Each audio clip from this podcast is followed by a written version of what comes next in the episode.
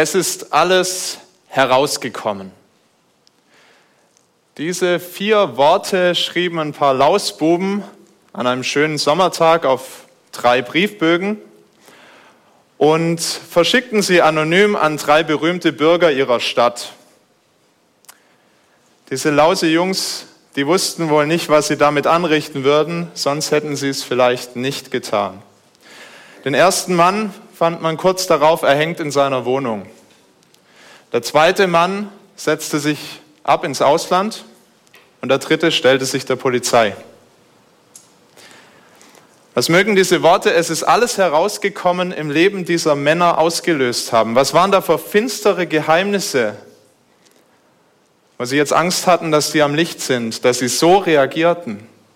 Es ist nur eine Anekdote, eine Geschichte, aber ich glaube, wir können uns vorstellen, dass sowas wirklich passiert, denn finstere Geheimnisse haben eine krasse Macht über uns. Und zwar nicht nur über berühmte Personen, über die High Society, sondern auch über ganz gewöhnliche Menschen, ja sogar über Christen, die Geheimnisse irgendwo ganz tief im Verborgenen haben und darunter leiden. Während viele Menschen über ihre verborgene Schuld unglücklich sind, ja sogar daran leiden, gibt es auch das andere Extrem. Und zwar, dass da Sünde ganz offen auf dem Tisch liegt und alle sie sehen, nur die Person, die die Sünde hat, die sich verfehlt hat, sieht es nicht. Ganz prominentes Beispiel von einer Person, die wahrscheinlich keine Christin war, Margot Honecker, die SED-Funktionärin, die Frau von Erich Honecker, dem Staatschef der DDR. Die Frau, die wirklich auch in hoher Funktion mitgewirkt hat an diesem Unrechtssystem der DDR und die 20 Jahre nach dem Fall der Mauer in einem TV-Interview gefragt wurde, ja, wie schaut sie denn zurück, wie denkt sie denn heute über DDR? Und sie sagt, es ist eine Tragik, dass es dieses Land nicht mehr gibt. Und dann haben sie noch mal ein bisschen näher nachgefragt und haben gefragt, ja, was denken Sie denn über die ganzen, die dort gelitten haben, die an der Mauer erschossen wurden? Und sie sagt, die brauchten ja nicht über die Mauer zu klettern, um diese Dummheit mit ihrem Leben zu bezahlen. Eine Frau, die ihre Schuld nicht gesehen hat. Aber wie leicht kann es uns auch so, so, gehen, dass wir unsere eigene Schuld nicht sehen und alle anderen sehen sie. Zu welchem Extrem neigst du? Zu dem Extrem, an der eigenen Schuld so sehr zu leiden, dass es dir die Lebensfreude nimmt? Oder zu dem anderen Extrem, deine Schuld schon lange überhaupt nicht mehr zu sehen, nicht zu erkennen, wo du dich an anderen versündigst. Ja, vielleicht war das noch nie ein Thema für dich die eigene Schuld in deinem Leben. Wo du auch gerade stehst, unser heutiger Predigtabschnitt, der zweite Teil dieser Reihe durch den Johannesbrief, der konfrontiert uns mit unserer Schuld. Aber er bleibt da nicht stehen, sondern er zeigt uns auch, wer Gott ist und wie Gott mit dieser Schuld umgeht. Und er ruft uns dazu auf, nicht in der Finsternis zu leben, sondern im Licht. Das ist ein ganz starker Text. Ich möchte uns den ähm, zuerst mal lesen. Ihr findet den auf den in den ausliegenden Bibeln auf Seite 257 im hinteren Teil. 1. Johannes, Kapitel 1 ab Vers 5.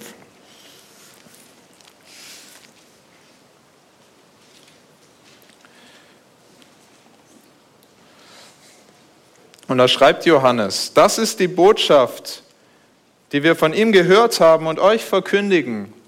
Gott ist Licht und in ihm ist keine Finsternis. Wenn wir sagen, dass wir Gemeinschaft mit ihm haben und wandeln in der Finsternis, so lügen wir und tun nicht die Wahrheit. Wenn wir aber im Licht wandeln, wie er im Licht ist, so haben wir Gemeinschaft untereinander.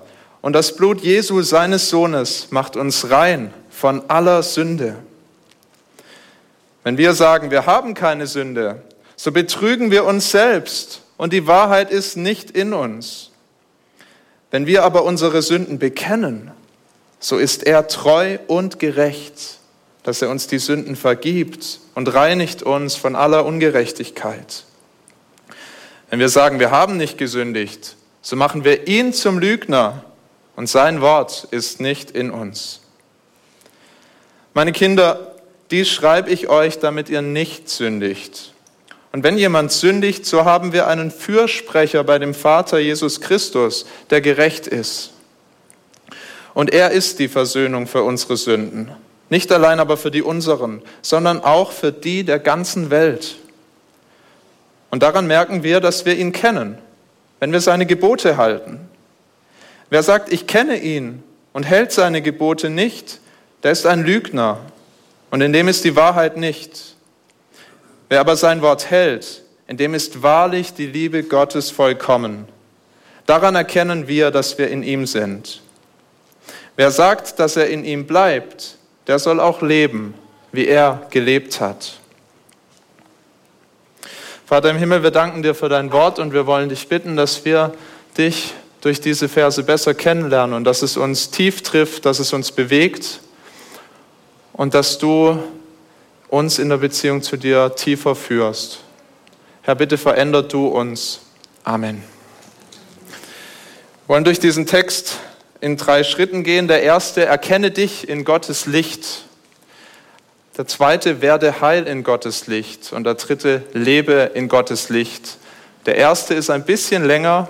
Hinten raus werden wir kürzer, nehmen ein bisschen an Beschleunigung zu. Ich hoffe, ihr habt die Energie und seid dabei.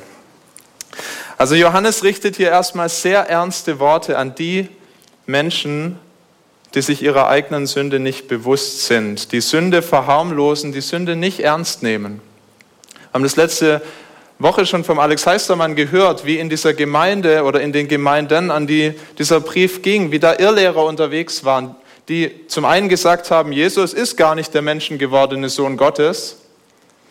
Und heute sehen wir, die haben auch die Sünde nicht ernst genommen. Die haben Lügen verbreitet über die Sünde.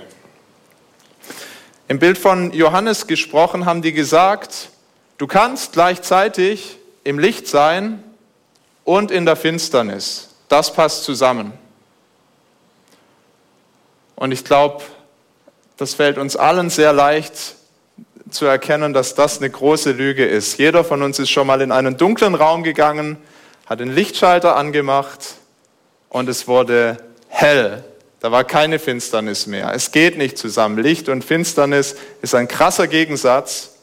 Und Johannes entlarvt diesen Gegensatz, indem er jetzt die verschiedenen Lügen auch der Finsternis aufzeigt, die dort verbreitet wurden. Johannes stellt das Licht quasi an, indem er den Menschen sagt, Gott ist Licht, Vers 5.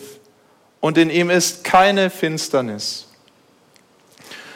Und wenn dieses Licht Gottes auf die Lügen scheint, ja, dann werden sie erstmal erkennbar. Denn ich glaube, diese Lügen, die damals verbreitet wurden und auch geglaubt wurden, es sind nicht nur Lügen, die damals die Irrlehrer verbreitet haben. Wir können auch ganz leicht auf diese Lügen reinfallen. Die haben ganz viel mit uns zu tun, 2000 Jahre später.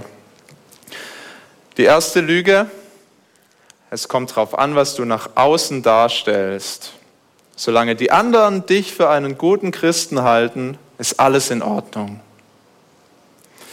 Johannes sagt dazu in Vers 6, wenn wir sagen, dass wir Gemeinschaft mit ihm haben und wandeln in der Finsternis, so lügen wir und tun nicht die Wahrheit. Also in einem Satz entlarvt er die ganze Heuchelei, die dahinter steht, wenn jemand zwar so tut, als hätte er Gemeinschaft mit Gott, aber da im Herzen drin ist überhaupt keine Gemeinschaft mit Gott. Ich glaube, wir stehen alle in der Gefahr, ganz schnell zu Heuchlern zu werden. Kennst du die Versuchung vorzugeben, jemand zu sein, der du überhaupt nicht bist? Kennst du die Versuchung in der Gemeinde für Dinge zu beten, für geistliches Wachstum, für Erweckung? Aber wenn du zu Hause bist, sind das Themen, die sind dir überhaupt nicht wichtig. Bekennst du Sünden, mit denen du überhaupt nicht brechen willst? All das ist Heuchelei und es gäbe so viel mehr Beispiele für Heuchelei. Und ich finde diese Fragen sehr unbequem, weil ich merke, man wird ziemlich schnell zum Heuchler. Es kann ziemlich schnell passieren, dass ich eine fromme Maske trage und Menschen was vorspiele, eine Person vorgebe zu sein, die ich überhaupt nicht bin. Und das Problem, was Johannes hier deutlich machen möchte, ist, die frommen Masken, die können wir ja tragen. Wir können uns ja was vormachen, dass wir Gemeinschaft mit Gott hätten, dass wir im Licht wandeln. Das können wir tun. Und manche werden es uns auch abnehmen und glauben, dass wir im Licht sind. Aber Gott können wir nicht in die Irre führen. Gott sieht uns ganz genau. Das heißt im Alten Testament, der Mensch sieht, was vor Augen ist, der Herr aber sieht das Herz an. Unsere Herzen sind vor Gott offenbar. Er weiß ganz genau, was in uns vorgeht. Und es fasziniert mich, dass Jesus keine Menschengruppe, als Jesus Christus auf der Welt war, keine Menschengruppe so sehr kritisiert hat wie die Pharisäer, die überall standen und gesagt haben, oh, ich liebe Gott so sehr, guck mal, was ich alles für Gott tue. Und gleichzeitig so lieblos mit ihren Mitmenschen umgegangen sind, erbarmungslos, gnadenlos. Das ist die Heuchelei und dieser Lüge dürfen wir nicht erliegen. Wir dürfen nicht sagen, wir haben Gemeinschaft mit Gott, aber in unserem Herzen sieht es ganz anders aus. Die zweite Lüge geht noch ein bisschen tiefer. Sie betrifft unseren Kern. Sie heißt, ich bin eigentlich ein guter Mensch. Ich mache vielleicht ab und zu mal den einen oder anderen Fehler, aber in meinem Kern steckt eigentlich doch ein feiner Kerl. Der O-Ton von Johannes heißt, in Vers 8, wenn wir sagen, wir haben keine Sünde, so betrügen wir uns selbst und die Wahrheit ist nicht in uns. Mit anderen Worten, du täuschst dich, wenn du glaubst, keine sündige Natur zu haben. Und es ist heute sehr modern. Wir leben in einer Zeit, in der dir an jeder Ecke gesagt wird, der Mensch ist von Natur aus gut.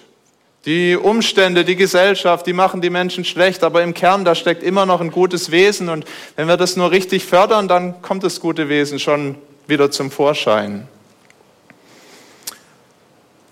Aber auch wir Christen können dieser Versuchung erliegen, der Lüge zu glauben, dass wir im Kern eigentlich ganz fein sind, wenn wir glauben, dass wir schon fertig sind, wenn wir an Jesus Christus glauben, wenn wir glauben, dass da keine sündige Natur in uns gegen Jesus und seinen Geist streitet, das kann schnell passieren, dass wir denken, wir sind jetzt eigentlich schon perfekt. Es gibt die, die Geschichte von äh, Spurgeon, dem berühmten Prediger. Es kam mal ein Mann zu ihm, wahrscheinlich nach dem Gottesdienst, und der hat zu ihm gesagt, hör mal zu, ich habe keine Sünde. Das wollte Spurgeon schon ein bisschen genauer wissen und er hat ihn nach Hause eingeladen zu sich. Sie haben gut miteinander gegessen, sie sind darüber ins Gespräch gekommen. Ja, wie kommst du drauf? Ich habe keine Sünde und sie haben ein bisschen darüber diskutiert. Und am Ende des Gesprächs ist Spurgeon aufgestanden, nimmt sein volles Glas mit Wasser und schüttet es seinem Gegenüber ins Gesicht. Er hat ziemlich ungehalten reagiert, hat ihn wüst beschimpft was fällt diesem Mr. Spurgeon eigentlich ein? Und Spurgeon hat ganz cool reagiert und hat gesagt, sehen Sie, Ihr alter sündiger Mensch, der ist gar nicht tot, der war nur ein bisschen matt und müde. Ich habe ihn wieder neu belebt. Manchmal braucht es so eine kalte Dusche. Neu die Erkenntnis, dass wir noch nicht fertig sind. Wir haben noch Sünde und Gott arbeitet an uns. Die dritte Lüge, die hängt eng mit dieser zweiten Lüge zusammen und sie betrifft unser Handeln. Wir sagen, ich habe nicht gesündigt. Kommt aus der zweiten Lüge. Ich habe nicht gesündigt. Wir nennen Sünde nicht länger Sünde. Und es passiert schneller, als uns das vielleicht bewusst ist. Ich rede schlecht über einen anderen Menschen, vielleicht sogar über ein anderes Gemeindemitglied. Und dann sage ich, naja, ich kann ja nicht jeden mögen. Aber eigentlich, wenn wir dran denken, was auch Jesus sagt über das Töten mit Worten, eigentlich ist es Sünde. Oder ich verhalte mich in einer Beziehung selbstsüchtig und sage, ich muss ja auch einmal an mich denken und für meine Rechte einstehen. Aber eigentlich ist es Sünde. Oder ich schaue mir im Internet irgendwelche zweifelhaften Videos an und ich sage, ich tue ja damit niemand weh, ich bleibe ja meiner Frau wenigstens treu. Und in Klammern sage ich, ich habe nicht gesündigt. Vielleicht ein kleines Fehlerchen, aber ich habe nicht gesündigt. Wenn wir unsere Sünde entschuldigen mit unseren Umständen oder, ja, ich muss auch mal an mich selber denken, mit solchen Sätzen, dann, dann leugnen wir eigentlich, dass wir sündigen. Wir streiten es ab. Und ich glaube, wahrscheinlich die meisten von uns, mich auf jeden Fall mit eingeschlossen, wir sind Meister im uns herausreden und im uns selbst rechtfertigen und im nicht anerkennen, dass wir sündigen. darf uns die Botschaft von Johannes treffen, der in Vers 10 sagt, wenn wir sagen, wir haben nicht gesündigt, so machen wir ihn, Gott, zum Lügner und sein Wort ist nicht in uns. Es ist sicher die krasseste Auswirkung der Lügen und der Irrlehren. Gott selbst wird zum Lügner. Warum? Weil Gott uns in seinem Wort ganz klar sagt, dass wir sündigen. Wir sind durch diese Reihe, durch die Genesis gegangen und wir haben es zum Beispiel gehört, wie Gott nach der Sintflut, nachdem er die Sünde gerade bestraft hat, nach der Sintflut sagt, all das Trachten und Dichten des menschlichen Herzens ist böse von Jugend auf. Sie sündigen. Und zum anderen machen wir Gott damit zum Lügner, weil wir sagen, wir brauchen das Opfer, was er gebracht hat auf Golgatha am Kreuz, was Jesus gebracht hat für die Schuld der Menschen, die an ihn glauben. Wir brauchen das nicht, weil wir sind ja eigentlich fein, wir sündigen nicht. Es ist wie wenn wir weitere Nägel in das Kreuz schlagen, in das Fleisch von Jesus. Wir sagen, wir brauchen das nicht. Ich glaube, es ist so menschlich, Sicherheit genau in diesen Lügen zu suchen, die damals behauptet wurden und die auch wir gerne glauben. Sich verstecken, nur keinen zu nah an mich ranlassen, Gott und den Menschen etwas vorspielen, was nicht der Realität entspricht. Aber die Botschaft von Johannes, die lautet, wieg dich nicht in dieser falschen Sicherheit. So lebst du eine Lüge, so lebst du in der Finsternis. Echte Sicherheit kriegst du erst im Licht, wenn du erkennst, wer du bist, aber auch wer Gott ist. Es geht Johannes nicht darum, uns kaputt zu machen, indem er uns hier unsere ganze Sündhaftigkeit vorhält, sondern es geht ihm darum, uns das bewusst zu machen, wie heuchlerisch wir leben, wie selbstsüchtig, wie wir uns selber täuschen, aber dann weiterzuführen und zu sagen, und da musst du nicht stehen bleiben, es gibt den Weg ins Licht Gottes. Und in Gottes Licht, da wirst du heil. Das ist der zweite Punkt. Depressionen und andere Krankheiten werden manchmal mit Licht therapiert. Ich bin jetzt kein Experte, wie das ganz genau funktioniert, aber es funktioniert offensichtlich ganz gut. Und was wir brauchen, ist so eine Lichttherapie im Licht Christi. Jesus selbst hat von sich gesagt, ich bin das Licht der Welt. Das Licht brauchen wir. Und dieses Licht, das konfrontiert uns noch einmal mit unserer Sünde, vielleicht deutlicher als jedes andere Licht und alles andere, was wir so hören und was wir ähm, ja auch miteinander austauschen. Wenn wir aufs Kreuz schauen, da wird uns unsere Sünde so komplett deutlich. Dieses Licht der Welt, Jesus Christus kam in diese Welt und er lebte ein Leben im Licht. Er tat alles genau so, wie Gott es wollte, nach dem Willen Gottes. Und Gott hätte dann zu ihm sagen können, gut gemacht, mein Junge, komm wieder heim. Jetzt haben wir es den Menschen aber mal gezeigt. Man kann sich ja doch nach dem Gebot Gottes richten. Aber das tut Gott nicht. Im Gegenteil, er bestraft seinen eigenen Sohn. Er lässt es zu, dass Menschen ihn töten und ans Kreuz schlagen, damit wir ins Licht kommen können, damit unsere ganze Finsternis vergeht Stattdessen hat Jesus die ganze Finsternis am Kreuz erlebt. Eine Finsternis, die wir uns noch nicht vorstellen können, völlig getrennt zu sein von Gott. Er hing dort am Kreuz und er schrie aus, voller Schmerz, mein Gott, warum hast du mich verlassen? Er hat die Folge der Sünde ans Kreuz getragen, damit wir heil werden können in Gottes Licht. Der Johannes macht uns immer wieder darauf aufmerksam, indem er uns an das Blut Christi erinnert, indem er uns zeigt, was Jesus getan hat. Und dann sagt er, und jetzt wird Heil in diesem Licht Christi. Und er setzt den Lügen drei Wahrheiten entgegen, wie dieses Licht uns verändert. Ganz stark in dem Vers 7 macht er zuerst aufmerksam auf die Gemeinschaft in diesem Licht. Es ist erstaunlich, dass er sagt, wenn wir aber im Licht wandeln, wie er im Licht ist, so haben wir Gemeinschaft untereinander. Er sagt nicht, wir haben Gemeinschaft mit Gott, er sagt, wir haben Gemeinschaft untereinander. Wir wissen das vom Alex, der letzte Woche schon über diese Gemeinschaft gepredigt hat und da haben wir auch die Verse 3 und 4 uns angeschaut. Diese Gemeinschaft untereinander hat ganz viel mit der Gemeinschaft mit Gott zu tun. Das ist gar nicht voneinander zu trennen, aber in der Gemeinschaft untereinander, in der echten Gemeinschaft, da wird auch unsere Gemeinschaft zu Gott sichtbar. Kennst du diese ganz tiefe Sehnsucht, keine Show mehr abziehen zu müssen, wirklich ehrlich sein zu können? echte Gemeinschaft zu haben in der Gemeinde. Was käme da ans Licht, wo wir wirklich ehrlich voreinander sein können? Vielleicht, dass jemand schon seit Jahren nicht mehr betet. Vielleicht sind die Gebete immer lahmer geworden, immer weniger und irgendwann hat es ganz sein gelassen. Vielleicht käme ans Licht, dass eine in ihrer Jugend nie gelernt hat, mit Alkohol richtig umzugehen. Und jetzt betrinkt sie sich heimlich, weil sie Angst hat, dass ihre Geschwister sie verurteilen.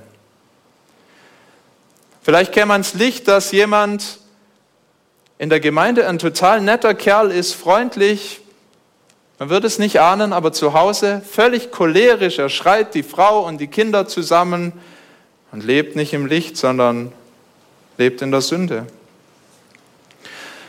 Dort, wo wir echte Gemeinschaft in Christus haben, da dürfen ja, sollen wir Dinge ans Licht bringen. Wir können so eine Gemeinschaft leben, in unseren Hauskreisen, auch hier in der Gemeinde, in Freundschaften, in unseren Ehen, wo wir ehrlich werden voreinander. Wenn beide an Jesus glauben, dann ist es gut, die Dinge dürfen ans Licht kommen. Aber diese ehrliche, diese ehrliche Gemeinschaft ist kein Selbstzweck. Ich glaube, wir bleiben manchmal da stehen. Wir erzählen uns unsere Sünden, wir erzählen uns, wo wir wirklich versagen.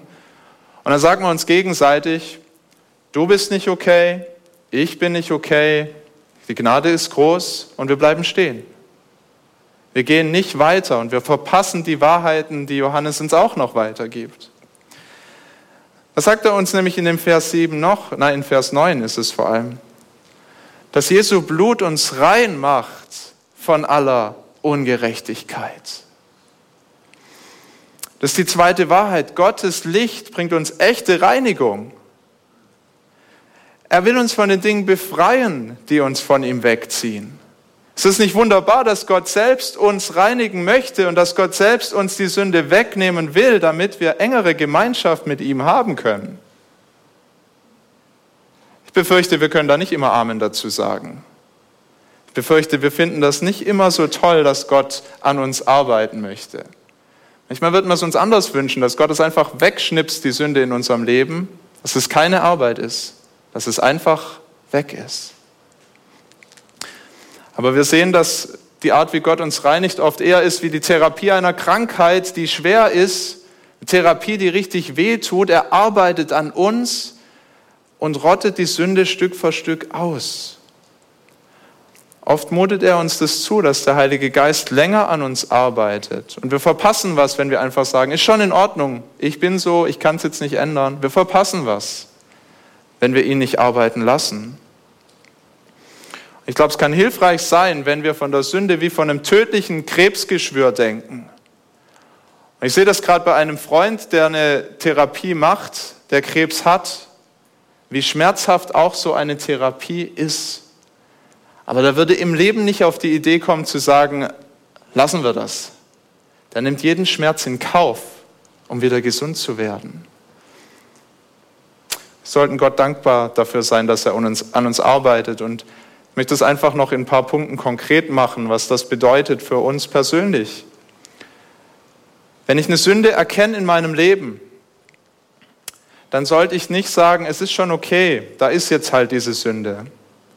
Und ich sollte auch nicht den Teufel dafür tadeln, dass ich diese Sünde tue. Der Teufel mag mich in Versuchung führen, aber ich bin selbst verantwortlich. Nein, wenn ich eine Sünde in meinem Leben erkenne, dann sollte ich eigentlich Gott danken. Danke, dass du mir diese Sünde zeigst, Vater. Und dann kommt gleich das nächste. Dann bitte ich um Vergebung und sag, Herr, es tut mir leid, ich möchte diesen Weg nicht gehen. dann kann ich mit Dank das in Anspruch nehmen, was sein Sohn am Kreuz getan hat für alle, die ihre Sünde zu, zum Kreuz bringen und zu Gott bringen. Ich kann sagen, danke, dass bei dir Vergebung ist Und jetzt gib mir bitte die Kraft, diese Sünde zu lassen. Ich will sie gar nicht behalten. Wir erleben es alle immer wieder, dass wir doch wieder in unsere Lieblingssünden reintappen. Was machen wir dann? Danke Gott, dass du es mir zeigst. Ich bitte dich um Vergebung. Es geht wieder von vorne los. Du kämst nicht auf die Idee, wenn du eine Krankheit hast, die du schon mal hattest, beim zweiten Mal nicht mehr zum Arzt zu gehen, sei denn sie ist besonders leicht, aber jetzt eine schwere Krankheit. Du gehst wieder zum Arzt und wenn es sein muss, jede Woche, jedes Jahr, gehst immer wieder zum Arzt, um dir helfen zu lassen. Nur Gott kann uns helfen, unser Arzt. Und genauso soll man auch miteinander umgehen. Wenn jemand zu dir kommt und sagt, ich habe gesündigt, da ist Sünde in meinem Leben. Wie schnell sagen wir, es ist doch nicht so schlimm, wir sind alle Sünder. Lass uns die Sünde ernst nehmen und sagen, ja, da ist Sünde. Danke, dass du so offen bist und mit mir darüber redest. Und dann bringen wir es zusammen vors Kreuz. Dann legen wir es zusammen Gott hin. Aber reden die Sünde nicht klein. Lasst uns Sünde wieder Sünde nennen. Was Böses, was uns wegzieht vom Licht, was uns in die Finsternis führt, wegzieht von Gott. Es ist ganz wichtig, dass wir so zusammen unterwegs sind und auch erkennen, wir alle brauchen die Vergebung, denn wenn wir das nicht erkennen, dann werden wir zu unseren gegenseitigen Anklägern.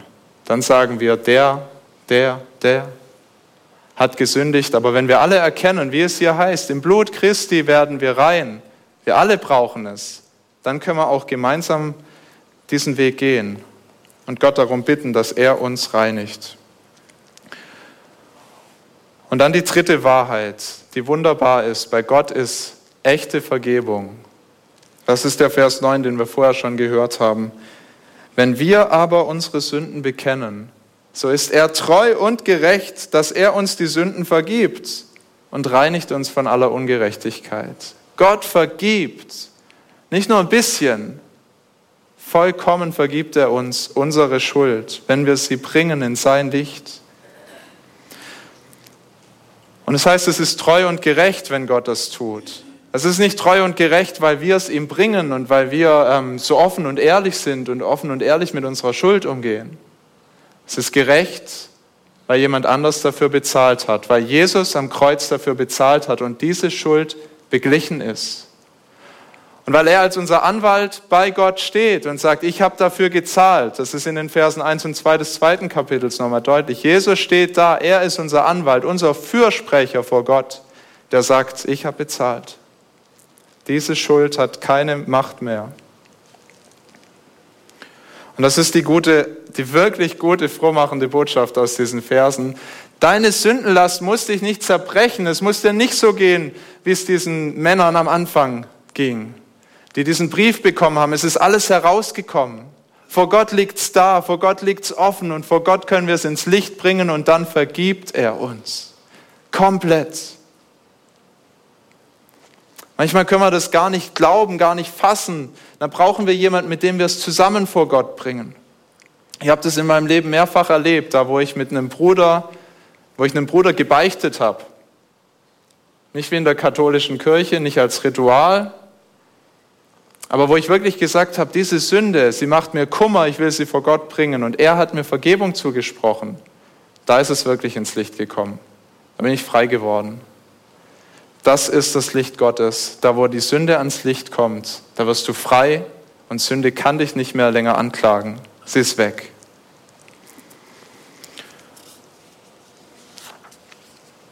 Und dann der dritte Punkt wenn du diese Vergebung in Anspruch nimmst, wenn du wirklich so schlecht von der Sünde denkst, wie du denken solltest, dann leb im Licht. Such nicht länger die Sünde, sondern versuch wirklich nach Gottes Wort zu leben. Streck dich danach aus, nicht deine Selbstsucht zu fördern, sondern Gottes Willen in deinem Leben. Johannes macht es ganz klar, dass es wichtig ist, dass wir im Licht leben und nicht einfach so weiterleben. Es gibt da den Witz von einem kleinen Jungen, der im Kindergottesdienst gefragt wird vom Pastor, was müssen wir denn tun, um Gottes Vergebung zu bekommen? Der kleine Junge sagte, na, wir müssen sündigen. So nicht. Johannes sagt das hier ganz klar. Er sagt, Dies schreibe ich euch, damit ihr nicht sündigt. Kapitel 2, Vers 1. Dies schreibe ich euch, damit ihr nicht sündigt. Er will uns wirklich dazu anreizen, im Licht zu leben und Gottes Willen zu lieben. Er weiß doch, dass wir nicht damit fertig sind. Es ist jetzt nicht so wie äh, zuerst erkennst du dich im Licht, dann wirst du heil im Licht und dann lebst du im Licht, sondern das ist immer zwischen heil werden und im Licht leben, das geht immer hin und her. Wir müssen immer wieder heil werden und immer weiter heil werden. Aber das soll unser Ziel sein, wirklich in Gottes Licht zu leben.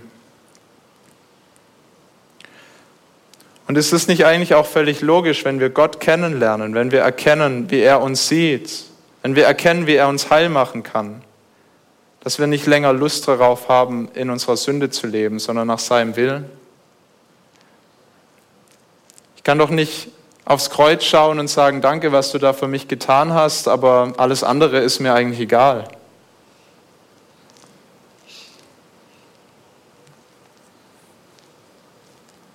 Johannes gibt uns diesen herausfordernden Test, ob wir Gott wirklich kennen. Er sagt in Vers 3, daran merken wir, dass wir ihn kennen, wenn wir seine Gebote halten. Und dann nochmal in Vers 6, sehr herausfordernd, wer sagt, dass er in ihm bleibt, in Gott, der soll auch leben, wie er gelebt hat. Er soll sich ein Beispiel daran nehmen, wie Jesus Christus gelebt hat. Da sehen wir, wie man im Licht lebt. Da können wir uns viel abgucken.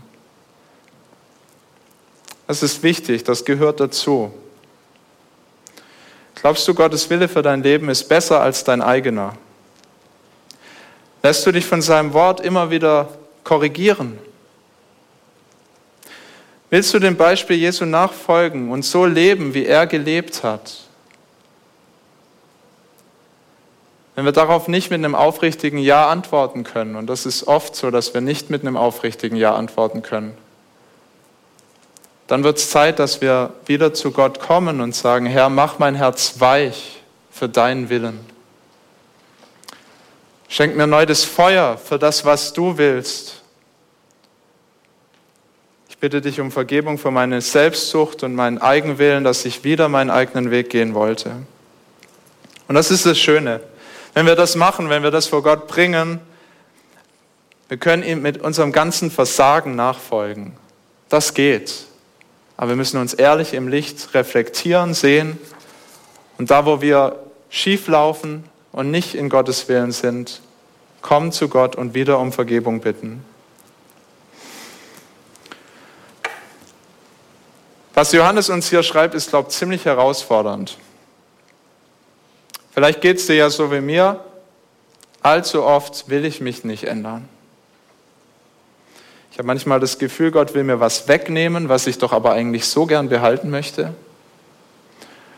Und manchmal erkenne ich auch, dass wenn ich Gott um Vergebung bitte, dass das noch ein bisschen was mit sich bringt, dass es manchmal nämlich nicht reicht, einfach zu sagen, Gott, ich bitte dich um Vergebung, sondern dass es manchmal auch bedeutet, dass ich Dinge wieder in Ordnung bringen muss, dass ich auch zu einem anderen Menschen gehen muss und zum Beispiel sagen muss, es tut mir leid, ich bitte dich um Vergebung. Und das kann einen manchmal ganz schön beschämen und man kann sich denken, hm, will ich das wirklich? Aber das ist es wert.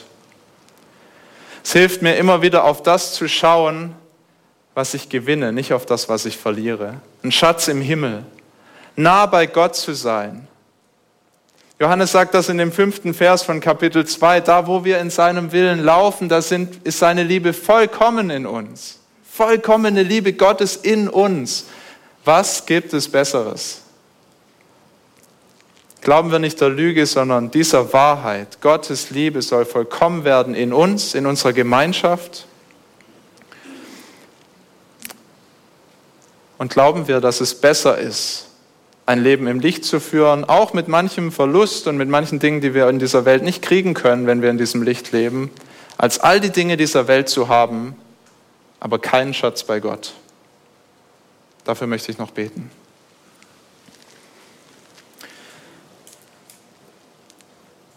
Vater im Himmel, wir danken dir für deine große Liebe, die sich nirgendwo eindrücklicher zeigt als am Kreuz, wo dein Sohn das getragen hat, was wir verdient hätten, wo er alle Schuld mit ans Kreuz und ins Grab genommen hat, die uns von dir trennt. Vater, wir danken dir für dein Licht, das du auf unser Leben wirfst, dafür, dass du uns zeigst, wer wir sind, aber auch dafür, dass du uns zeigst, wer du bist und dass du mit unserer Schuld umgehen kannst, ja gerade durch das, was am Kreuz geschehen ist. Dass unsere Schuld für dich nicht ein untrennbares Hindernis ist, sondern dass wir in die Beziehung zu dir kommen können. Herr, wir bekennen dir, dass wir so oft nicht nach deinem Willen leben. Wir bitten dich, entfach neu das Feuer in unseren Herzen für dich und dass wir deinen Willen mehr suchen als alles andere. Danke für deine Liebe und dass du diese Gemeinde baust. Amen. Jetzt singen wir ein Lied, das diese drei Schritte eigentlich sehr schön zum Ausdruck bringt. Jesus